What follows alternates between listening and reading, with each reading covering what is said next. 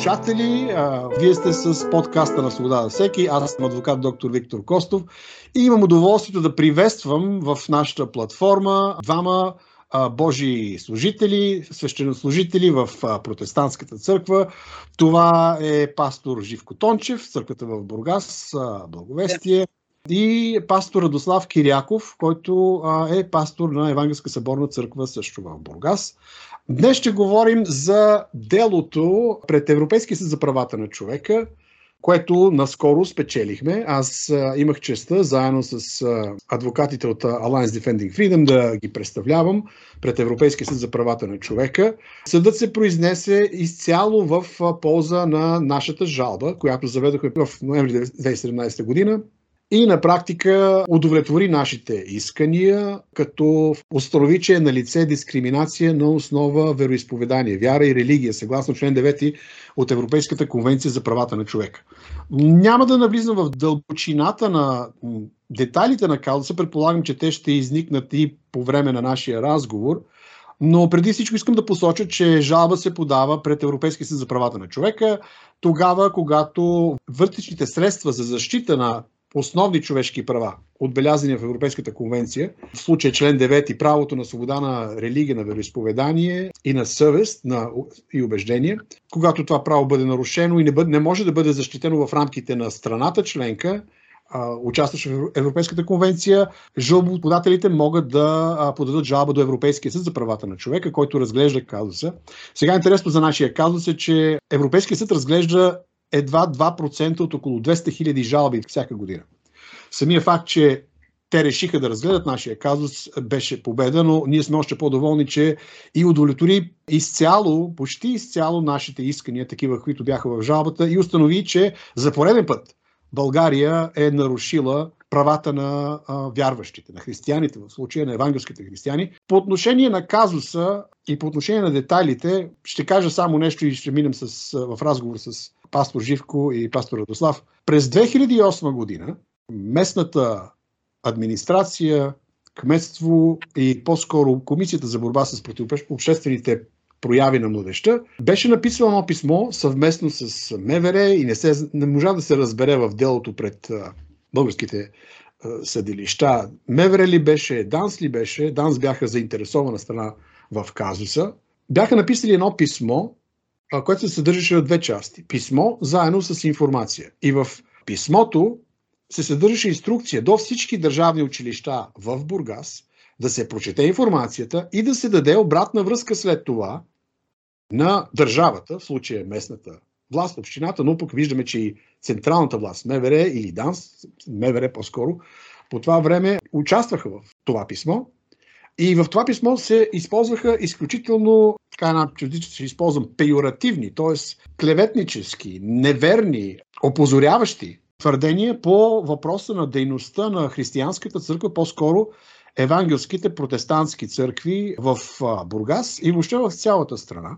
Ще спомена само, че а, говореше за това, че тези църкви разединяват нацията на религиозен принцип, че въпреки, че са регистрирани законно, те не спазват закона, нарушават закона, за това, че хвалят само Исус, което всъщност е много странна констатация богословска от страна на тези, които са писали писмото държавни служители. Освен това, ако присъствате на събрания, на тези църкви, то вие ще получите психически отклонения най-вероятно. И ако въобще вие или вашето дете влезе в контакт с представител на тези църкви, то следва незабавно да се свържете с психолог или МВР, полицията. Тоест, и също в това писмо бяхме обявени за едни от най-опасните хора в града, особено опасни за младеща, за учениците, за студентите като не се разбира нали, точно каква е опасността, нали, но обявени за едва ли не много опасни секти. Да, и след това този казус по някакъв начин, а, може би Пастор Живко, ти може да коментираш как обществеността и въобще евангелските църкви достигнаха до това писмо, разбраха за това писмо, което след това стана повод да започнем коментари и консултации във връзка с това как да защитим а, правата на вярващи. Това са основни конституционни права в едно свободно общество. Поначало с термина секти и настройване към дадена общност. Това е била практика още на комунистическия строй. Последствие, дори и след падането на комунизма, ранните 90 години подеха тази песен Опасността секти и създадоха една настройка на цялото общество, да не кажа дори и до днес, към различните вероисповедания, които не са православни. И хората все още си, си казват дали не са някакви опасни секти, които могат да завербуват мен или близките ми и да се случи нещо недобро. Сега, в нашия случай, ние затова сметнахме, че това дело е много ключово, защото то засяга всички протестанти и се хвърля така едно петно. Сява се една опасност. Ние работим с години да посеем християнски ценности в младежи, деца, възрастни, в цялото ни общество, защото са много необходими. А изведнъж от висша инстанция излизат постановления, пазете се от протестантите. И затова, въпреки че в, специално в Бургас ние имахме добри отношения с кмета, с много добре ни познават. И доколкото разбирам, тези добри отношения продължават. Да, и тези добри отношения продължават, но сметнахме, че а, делото е важно, защото ние искаме това петно да не стои, което е без никаква, никакви доказателства и аргументи, че протестантските църкви или неправославните общности са голяма вреда. Напротив, те са голяма полза за България, защото сеем добродетели, ценности, които вярата върви с ценностите и тя е която въздига народа. И дори днес, когато много се говори за това, че имаме нужда от промяна, промяната идва от променени хора. А променените хора истински се променят, когато в умовете и душите им имат ценности. И затова смятаме, че този казус беше много важен и се радваме на тази победа. Да.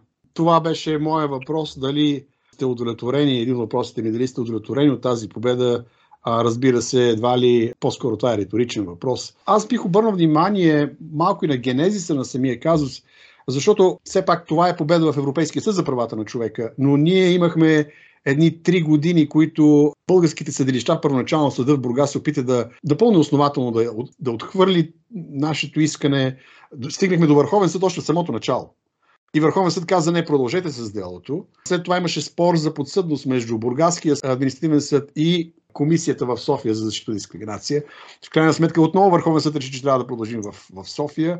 Знаете, че отхвърлиха нашите аргументи, които според мен, нали, разбира се, като адвокат по време на делото още в самото начало, по българската юрисдикция, ми беше ясно, че и закона, и фактите са на наша страна, но въпреки всичко, нашата жалба беше на, на всяко ниво на обжалване беше отхвърлена до Върховен административен съд. Разбира се, аз бих казал, в, може би пастор Радослав и, и двамата да коментирате за самия процес на взимане на решение за участие в едно такова дело. Защото виждаме, че в Европейския съд ние печелим безусловно 7 на 0. Решението е и седемте съдии в, в Европейския съд, които са гледали делото, които са част от състава, решават в наша полза. Но виждаме от друга страна, в българските съдилища, които би трябвало да се съобразяват не само с Европейската конвенция, с Българската конституция, виждаме, че тяхното разбиране за това правото на чия страна е изцяло на 180 градуса в другата посока. Сега, ако може да коментирате това нещо и самия процес, защото на нас ни отне 3 години, ако правилно си спомням, мисля, че да, 3 години консултации, в които се срещахме с, с вас, с други пастори. Още една църква участваше в самото начало, нали, когато започнахме делото, но те по едно време се получи така, че се отказаха. Бихте ли направили коментар за това, доколко сте удовлетворени, че всъщност в крайна сметка, въпреки различните мнения, вие взехте тази позиция да се отиде на съд, нещо, което дори много християни биха задавали въпроси, и устояхте, и устояхме, е, особено на вас, е, до край в тази борба. Може би да започне Радослав и след това Живко, ако ти искаш да добавиш нещо.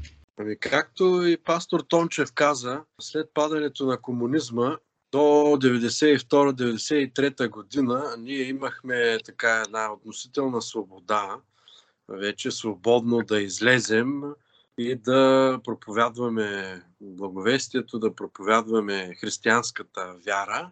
Но след 93-та година започна една масирана, бих я нарекал, медийна кампания. Сега интересно е също да се каже откъде беше инициирана тази кампания. Нали, моите подозрения са, че тази медийна кампания негативна нали, срещу неправославните вероисповедания, особено християнските неправославни вероисповедания. И тази кампания беше инициирана според мен от православната църква в колаборация с тайните служби, които още нали, си действаха, работиха си. И а, започна една такава медийна кампания, журналистическа кампания, да се обявява и да се плашат хората и да се обявяват всички неправославни църкви вероисповедания за опасни, за страшни, за секти, че това са някакви ериси, секти и така нататък. И хората се подплашиха. Според тебе имаше ли ефект тази атмосфера? Сега аз не съм сигурен, че православната църква е участвала активно. По-скоро политическите сили, които виждат в православната църква някаква форма за запазване на единството на нацията, са решили, че държавата трябва да се включи в защита на православие. Но, но това е да речем, нямаме точни факти за това. Знаем само, че държавата е участвала и ДАНС също са участвали в най-малкото, най-малкото с мълчаливото съгласие. Да, не взе някаква позиция, в която да защити така. свободата на протестантските църкви. Но аз бих ти задал и този въпрос. Смяташ ли, че тази атмосфера на, на натиск срещу протестантските църкви, защото не са част от цялото, беше причина не всички църкви и пастори да се включат. При положение, че тук говорим за казус от национално ниво той достигна и до парламента. Не само, че медиите хванаха това писмо и го разпространиха с а, заглавия Война срещу сектите, кмета погва сектите по Велик ден, някакви такива заглавия скандални. Въпросът стигна и до, до питания в парламента, където се дискутира. И виждаме, че от всички засегнати, които са християните в цялата страна, в крайна сметка протестантски християни, виждаме, че в крайна сметка двама или трима пастори и църкви в крайна сметка се решиха на това действие да се тръгне на дело. Считаш ли, че има ефект на притеснение, на страх от държавата имаше, имаше, да Да, имаше такъв ефект и аз нали, това започнах да казвам, че докато атаките срещу нас бяха просто на едно медийно-журналистическо ниво, нещата стояха по един начин. Но когато това писмо излезе вече от официални държавни институции нещата се промениха и затова моето желание беше ние да не оставяме нещата вече така, просто да, да си говорят журналистите и някакси да минава тези медийни атаки да минават под надслова на свободата на словото.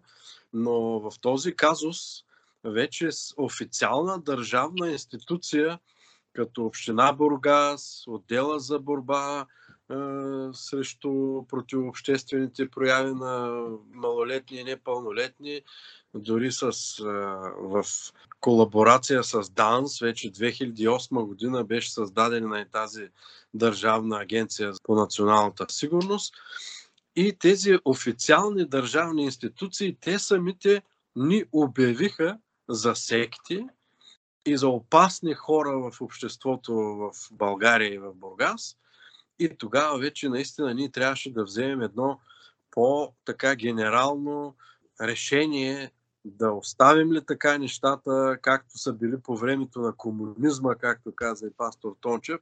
Държавата е преследвала вярата, вярващите, църквата, християнството, свещениците и ги обявявала за опасни тогава хора, нали, против социалистическия, комунистическия строй. И отново същата история, същата песен, старата песен на нов глас от държавните институции да говорят срещу нас. И тогава, когато трябваше да вземем това важно решение, наистина някои от пасторите и църквите се дистанцираха, двоумяха се, какво да направят, дали да, да поемем така официална борба срещу държавните институции.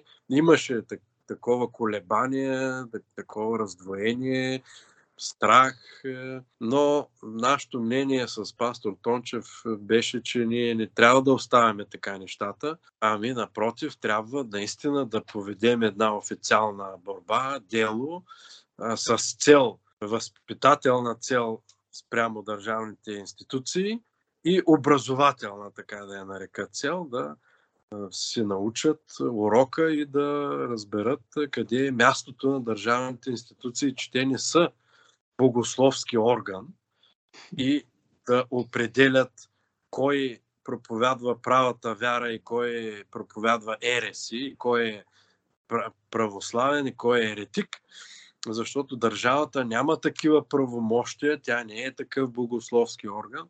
Само църквата може да се произнася по богословски доктринални християнски въпроси да определя къде точно е истината. Нали? А държавните институции имат съвсем друга функция, за която по-късно може да споменем. Нали? Което положение, разбира се, и тезата на Европейския съд за правата на човека, дългогодишната практика, непроменима практика на Европейския съд е в тази връзка, че държавата трябва да стои далеч от богословски въпроси и просто да гарантира мира в обществото между различните а, верски групи, докато в случай имаме директна намеса. А, обръщам се към, към тебе, Живко, тъй като ти имаш близък контакт с кмета на Бургас, с местната власт, бил си общински съветник в община Бургас. Каква беше реакцията на, на местните власти а, след като бе обявено а, решението на Европейския съд за правата на човека? Разбира се, искам да подчертая, че това дело в Европейския съд вече е извън територията на местната власт или пък дори на местната МВР или ДАНС структура. По-скоро това вече е на много друго високо ниво, на ниво държави членки на Европейския съюз. И тяхното поведение, разбира се, опосредено от тяхните органи в случая, но вече Министерство на правосъдието е това, което представлява България пред Европейския съюз за правата на човека. Но как мислиш ти, виждаш ли едно променено отношение, този дисциплиниращ ефект на воденето на това дело в защита на конституционни права и на права по Европейската конвенция, имат ли някакъв ефект, който да е забележим за теб? Или дори променено отношение и как виждаш бъдещето на свободата на религията, да практикуваш вярата си ти като християнин и твоята църква и респективно взаимоотношенията с местната власт? Ами аз искам първо да отбележа един библейски пример за апостол Павел е бил хванат от римските войници и вече са определили да му наложат наказание бой с тояги. И дори е бил вързан, когато той се обръща и казва на стотника, на хилядника, там, който офицера, римски офицер, с думите редно ли е да се бият така римски граждани? Без съд и присъда. Да, и офицера реагира и казва, не знаех, че си римски гражданин и веднага заповяда да го освободят и дори казва, моля, не разгласявай това, което имахме намерение да сторим. Тоест, ако се замислим по времето на комунизма, някой да тръгне да спори с една тоталитарна власт е абсолютно безумие и ще да свърши в някои от лагерите. Но вече при по-различна политическа обстановка бих казал, че ето ние в случая си а, поискахме нашето право, ако ще имаме свобода на вярата, и не сме в тоталитарен строй, защо да имаме такова отношение? Дори бих казал, че в нашия случай местната община е така един вид подведена, тъй като цялата инициатива идва от ДАНС, после чрез МВР. Когато аз разговарях с кмета относно това писмо, което е изпратено до всички училища, той дори не знаеше за него. Подписала го беше заместник кмета, кметица. И всъщност вече са предприяти мерки. Ние научаваме от вярваща жена, която е секретар в едно от училищата и каза, вижте какво писмо получихме и разбираме, че скрито, подмолно, включвайки общината, те се опитват отново да настроят и то младите учениците, които ходят на училище в гимназиите и училищата срещу протестантските църкви. Затова сметнахме, че борбата се струва, още повече, че в обстановката на демократична свобода ние имаме възможност да спечелим. И аз се радвам, че може, както много често някои е, така реагират и казват, те не съдете, не съдете и приключват. А пък всъщност, когато ние имаме възможност публично да, да спечелим, това е, защото, защото това е една идеологическа битка. Нали, това е битка на ценности, на вяра, която ще, засе, ще въздейства не само на нас в случая, които живеем, но и за напред поколенията ще знаят, че що имат права, те трябва да си ги изискват и интересно е в Библията два стиха не отговаря на безумния според безумието, да не би да станеш и ти безумен, но следващия си казва отговаря на безумния, да не би да се помисли, че е прав. И в нашия случай ние отговаряме на това безумие, че протестантите са някакви вредни секти, за да опровергаем, че това е истина.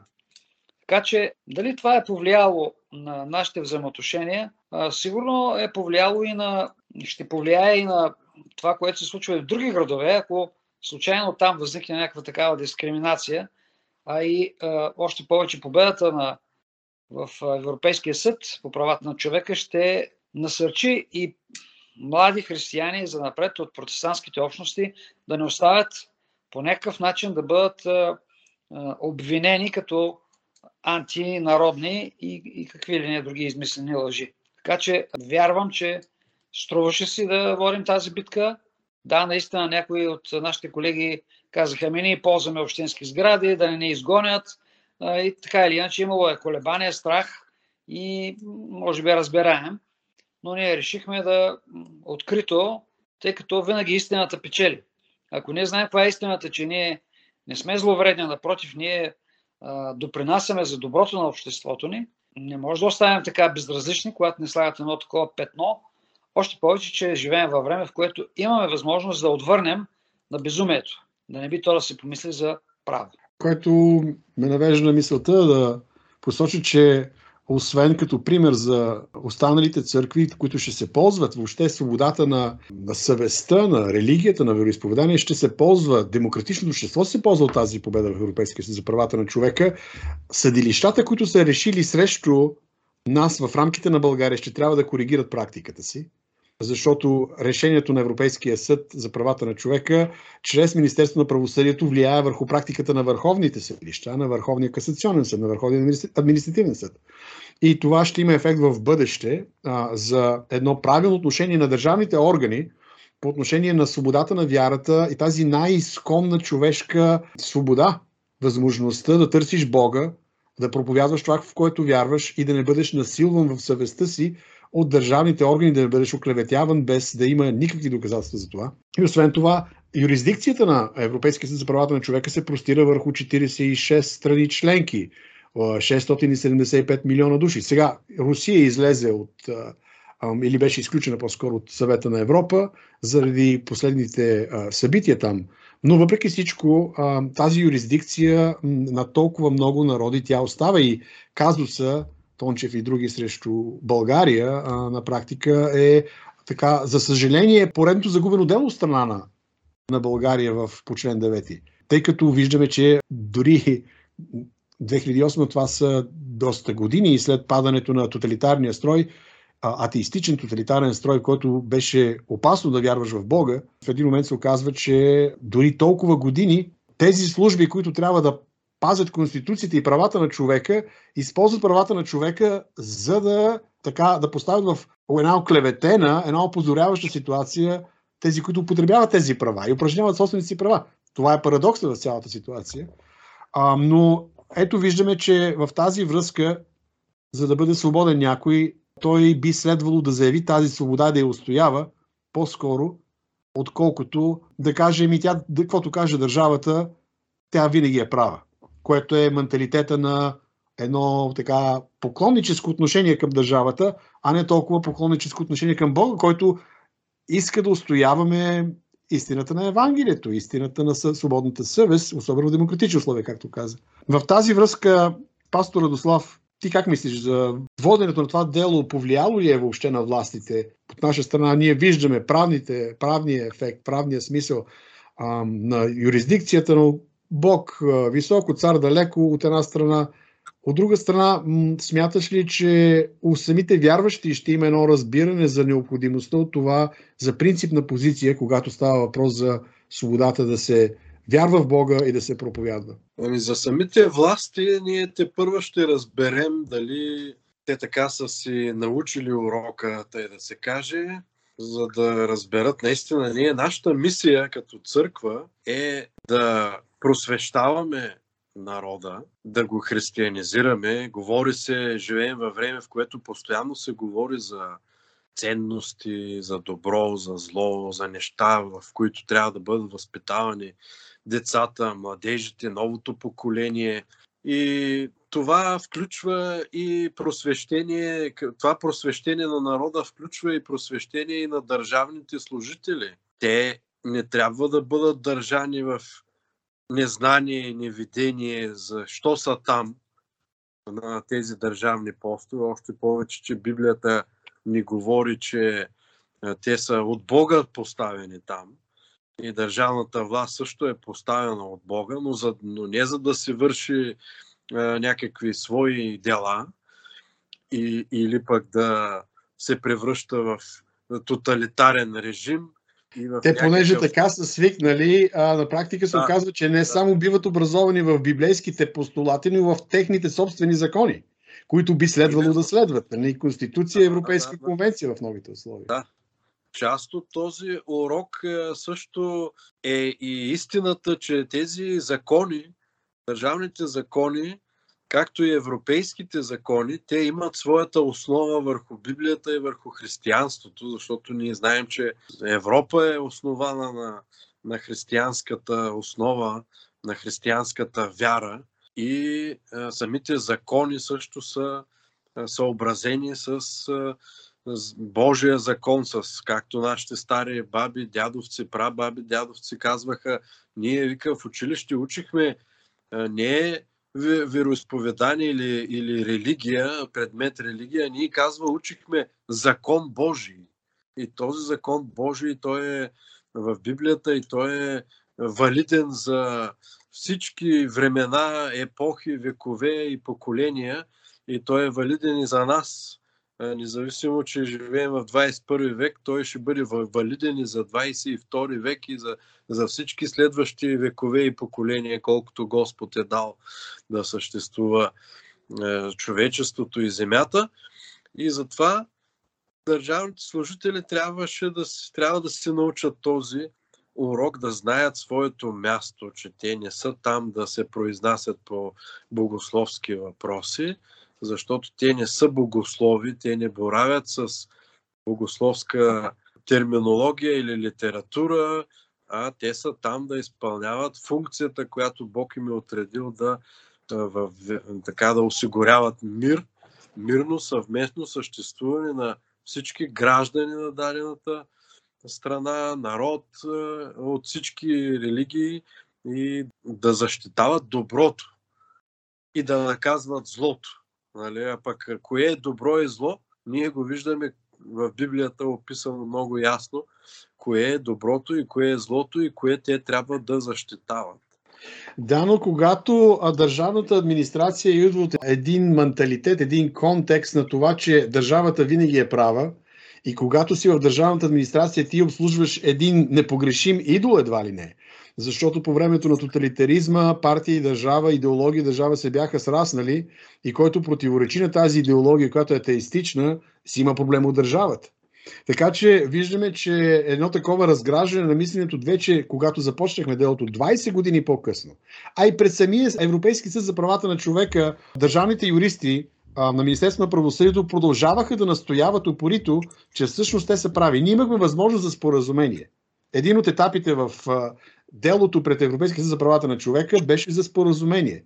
Да се, се споразумеем, да си стиснем ръцете. Тогава държавните юристи или държавата, Министерство на правосъдието, можеха да кажат, вижте какво, наистина тук имаме сериозен проблем, виждаме какъв е проблема, нека да си стиснем ръцете и да, да намерим начин да, да а, приключим това с споразумение. Което ще, да бъде едно много правилно джентлменско отношение към, а, към целият проблем, който държавата беше създала. Но това, което видях аз в работейки с тази кореспонденция пред Европейския за правата на човека, е едно упорито устояване в една очевидно неправилна позиция и в крайна сметка, разбира се, те засрамено трябваше да наведат глава и да видят един резултат 7 на 0. Но за това пък насърчително беше, че решението на Европейския съд за правата на човека отчете фактите, отчете закона и реши да. в полза на а, свободата на религиите и правата на, на вярващите да изповядат вярата си без намеса от страна на. Ето, показва, че още защо беше необходимо да се стига до,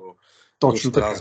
Точно. Защо беше необходимо те, което показва, че още нашите институции и българския съд не е озрял, постигнал тези висоти, към които на, на, на върховенство на закона, на защитаване на, на, на правата на закона, няма ги още. Не, не е достигнато това нещо. Да, и за това е този образователен елемент във воденето на делото, в който държавата, надяваме се, и обществото да осъзнае, че индивидуалните права не са случайно записани, индивидуалните основни човешки права. Не говорим за новоизмислените права, които напоследък се прокарват. Говорим за основните човешки права. Правото на свобода на съвестта, на вероисповеданието, на правото на събранията, правото на свобода на слово. Това са фундаментални права, които обикновено тоталитарните режими и а, злонамерените хора, които управляват тоталитарните режими, искат да лишат хората от тези права. И на практика не само това е победа, според мен, не само за християнските общности. Това е победа и за демократичното свободно общество в страната. Защото в рамките на свободата на религията имаш право на свобода на съвестта, да избираш да вярваш в Бога, да си смениш църквата, ако трябва, или вярата, свободата да се събираш заедно, за да хвалите заедно Бога, свободата на Словото, свободата да проповядваш. Предишното да се събираш на събрание, църковни събрания е част от свободата на, на събрание, която е също фундаментална конституционна европейска свобода. В тази връзка, може би, да се насочим към едно приключване на нашия много интересен разговор. Като че ли два въпроса ми останаха и с които бих искал така да приключим. Пастор Живко, ти вече спомена за това, може би и, и Радослав ще добави. Говорихме за напрежението, за различното богословско тълкование на това да се води дела за защита на свободата на, на вярващите. Къде в Библията виждате оправдание за такава правна борба, която ние проведохме? А до каква степен това е богословски оправдано? И вече почетавам, че чухме вече за апостол Павел. Това е един много добър пример, в който апостол Павел използваше това, че е римски граждани да устоява правата си политически и да не бъде подложен на изтезание. Има ли други примери, които бихте посочили? Аз бих казал също, че в нашия случай, както общината пусна писма до всички училища, пазете се от вредните секти, протестантите и на, наред с нас имаше и яховисти свидетели на Ехова, с които ние може да не сме съгласни доктринално, но смисъл на това, че са дискриминирани, това не е добро за нашето общество.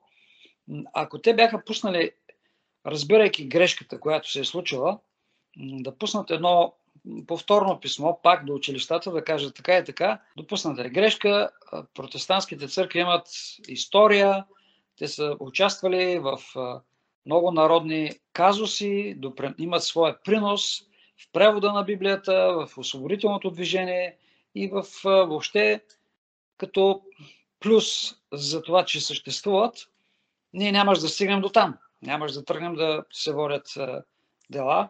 Но както и в този случай, апостол Павел продължи и каза, еми биха не публично, пък сега искат да се отидем тихомълко. Нали? Тоест, оклеветиха не публично и накрая в частен разговор, абе извинявайте, не, не, не сте толкова лоши, не сте толкова опасни. Би трябвало, когато някой направи грешка, както а, публично е разпръснал перушината, така и публично да а, се извини и да каже, че е допуснал грешка. Разбира се, това много трудно се случва. Някой на такава позиция да, да каже грешка съм допуснал.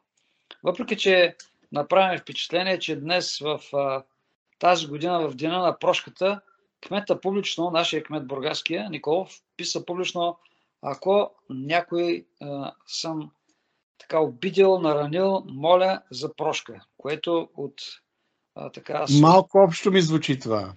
Но е, лесно да. е да се покаем за общите неща да изглеждаме добре за това, че сме смирени, да. но в същото време е добре да назовем греховете си а, конкретно. Да.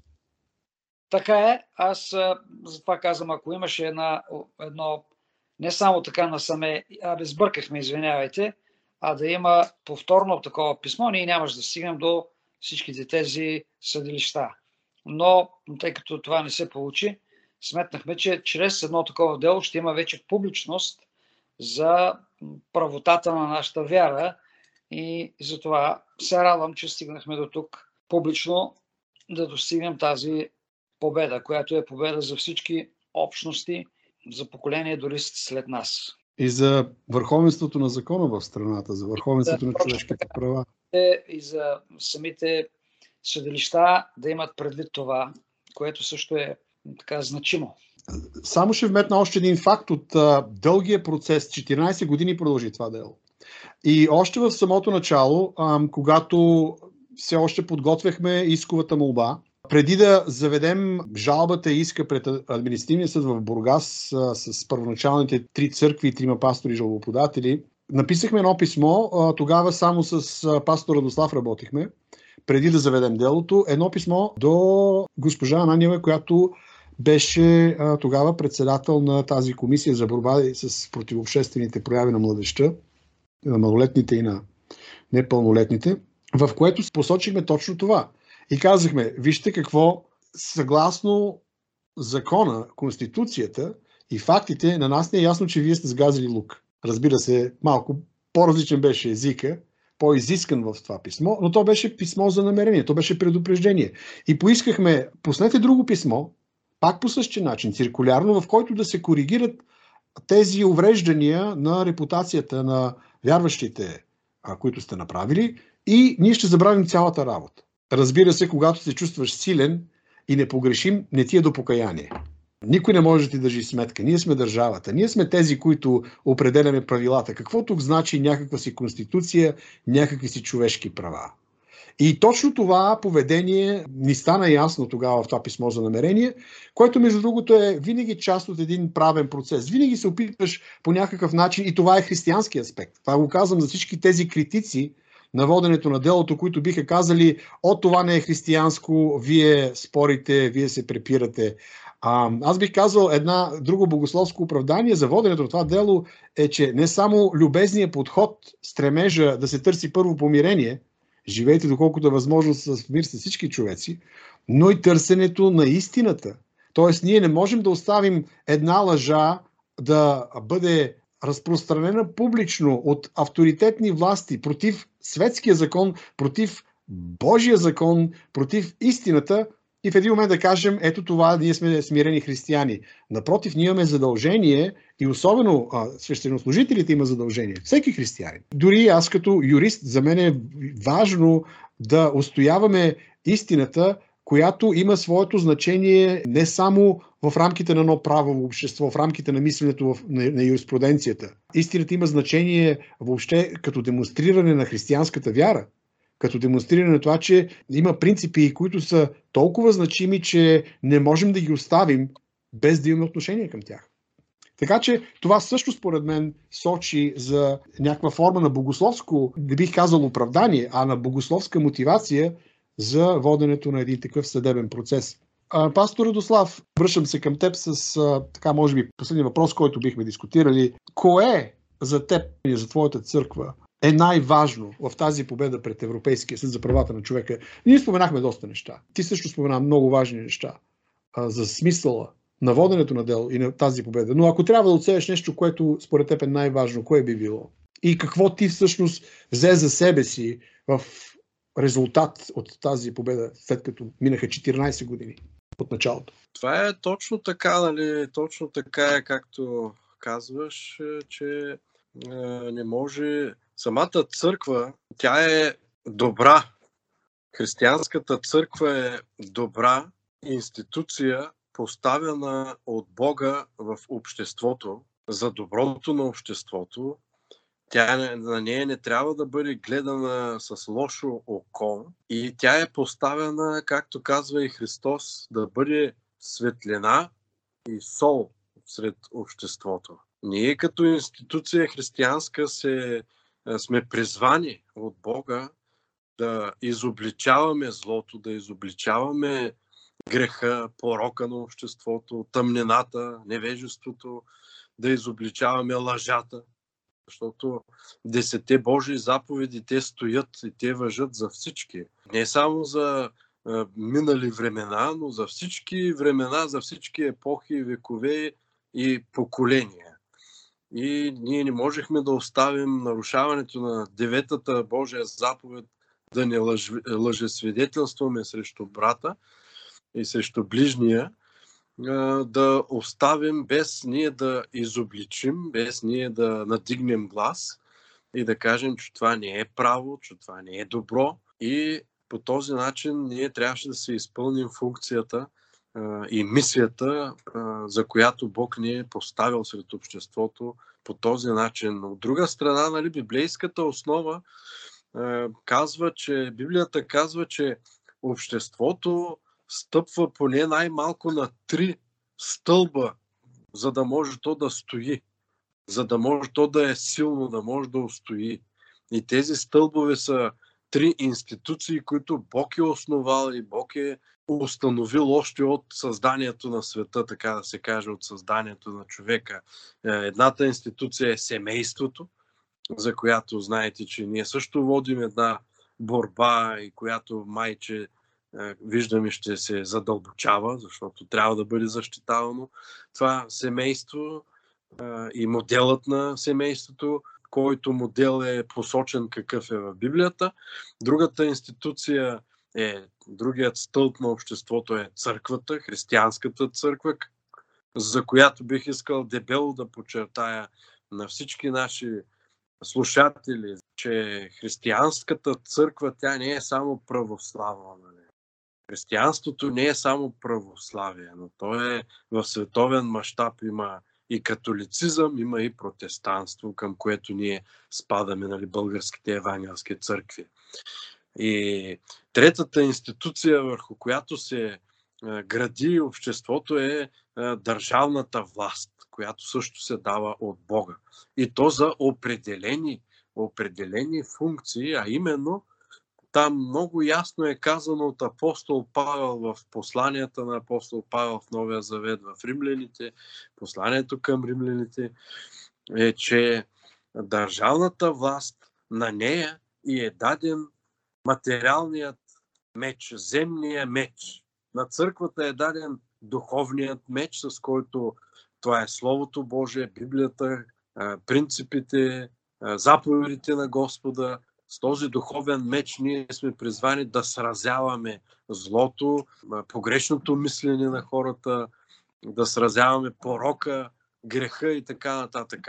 А на държавната власт, казва апостол Павел, е даден материалният, земният меч, с който меч трябва да бъдат наказвани злотворците и с който меч да бъдат защитавани пък добротворците и добрите хора. Не случайно в нашето общество днес е, има такъв дефицит на, на, на справедливост. Нали? Хората не, не, не чувстват, че има справедливост, че, че съда ни отсъжда справедливо като част от тая държавна власт, която трябва да, да отсъди за злите справедливо наказание, а за добрите справедливо оправдание. И защото и, и мисията, нашата мисия е точно тази. Ние да си така поправим нещата, да ги наредим както Бог ги е наредил, да, да се синхронизираме с Божия ред, ако искаме обществото ни, народът ни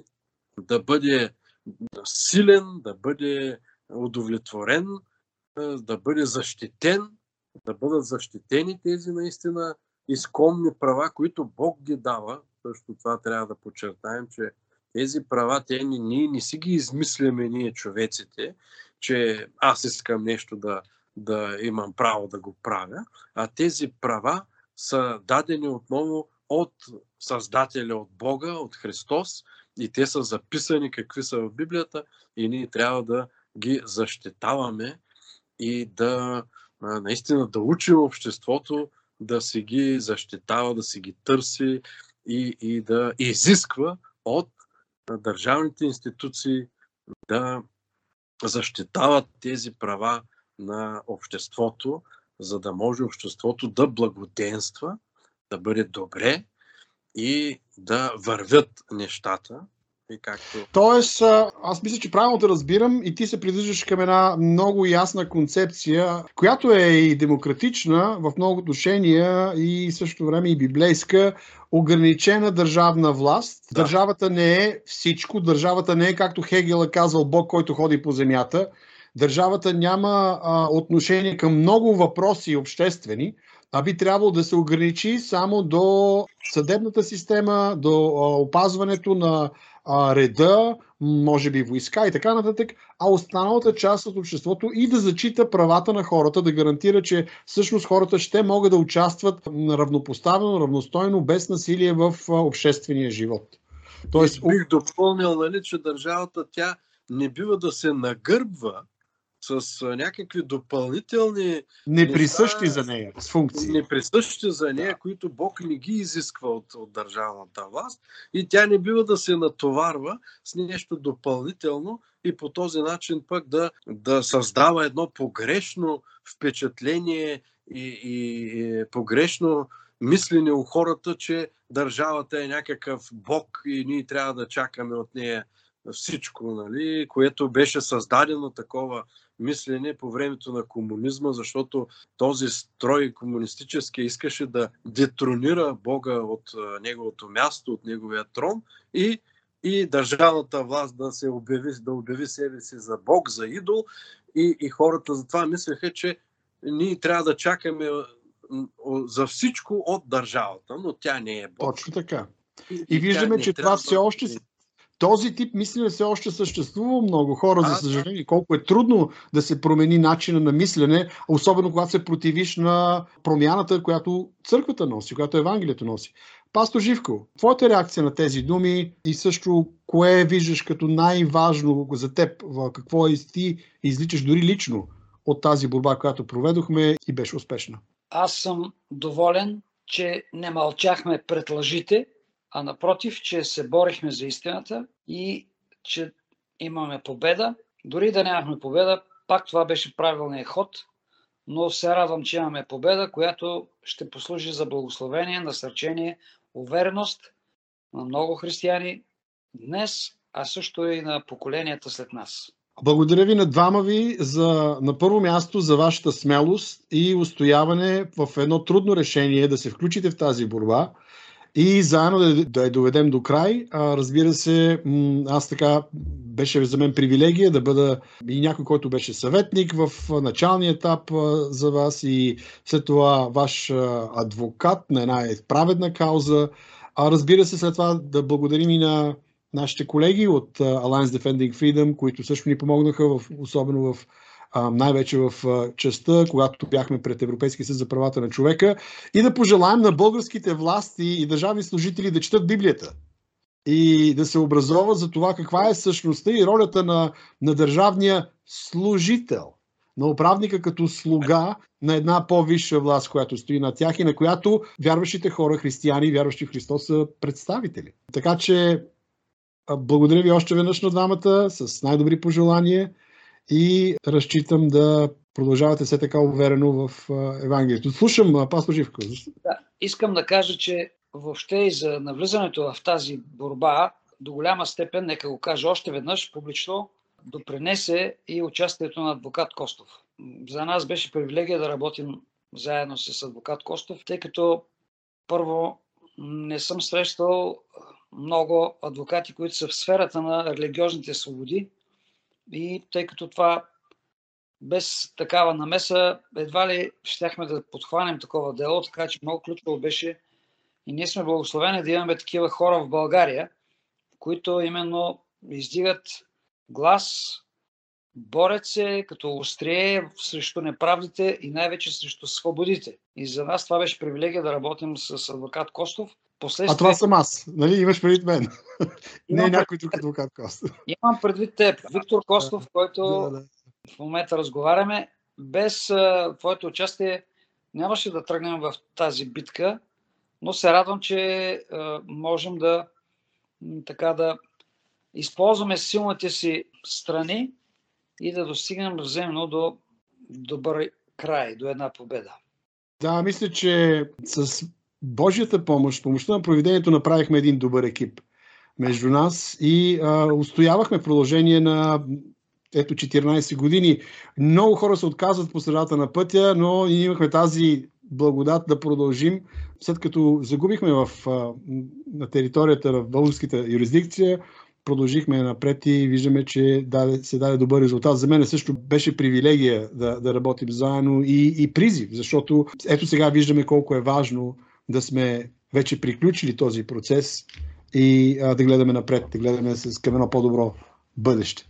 Аз също искам да използвам случая да благодаря на адвокат Виктор Костов за неговата подкрепа в нашата борба за свободата, за правдата, за истината, защото наистина неговата подкрепа беше безценна и наистина си пожелавам да има повече такива хора, които да застават по един такъв компетентен начин с средствата на закона да успяваме да защитаваме правдата, истината и да спираме тези несправедливости, които се появяват в света и в нашата страна и неправдите да бъдат просто сведени до абсолютен минимум. Така че благодарим адвокат Костов за тази безценна подкрепа. Продължаваме да, да стоим заедно за правдата. Аз съм смирено мога да а, замълча при тези добри думи, които чувам. Нека да си пожелаем наистина едно по-добро бъдеще в резултат на тези усилия, които сме а, положили. Говорихме за победата на християните от бургаските църкви, Благовестие и Първа евангелска съборна църква, пасторите Радослав Киряков, пастор Живко Тончев, жалоподатели, мои клиенти и добри приятели – за мен беше удоволствие да говорим заедно по тази тема. Много може още да се каже. Надявам се да имаме други възможности да говорим в бъдеще за устояването на свободата, която преди всичко е в истината и в Христос. Но и обществото може да се ползва от тази победа, правата, които заедно устоявахме с вас 14 години до крайния резултат пред Европейските за правата на човека. Аз съм адвокат доктор Виктор Костов, а вие бяхте с подкаста на Свобода за всеки. Посетете нашия сайт свободазасеки.com и се абонирайте за нашия бюлетин, за да получавате новости за нашата дейност. Благодаря ви, до нови срещи!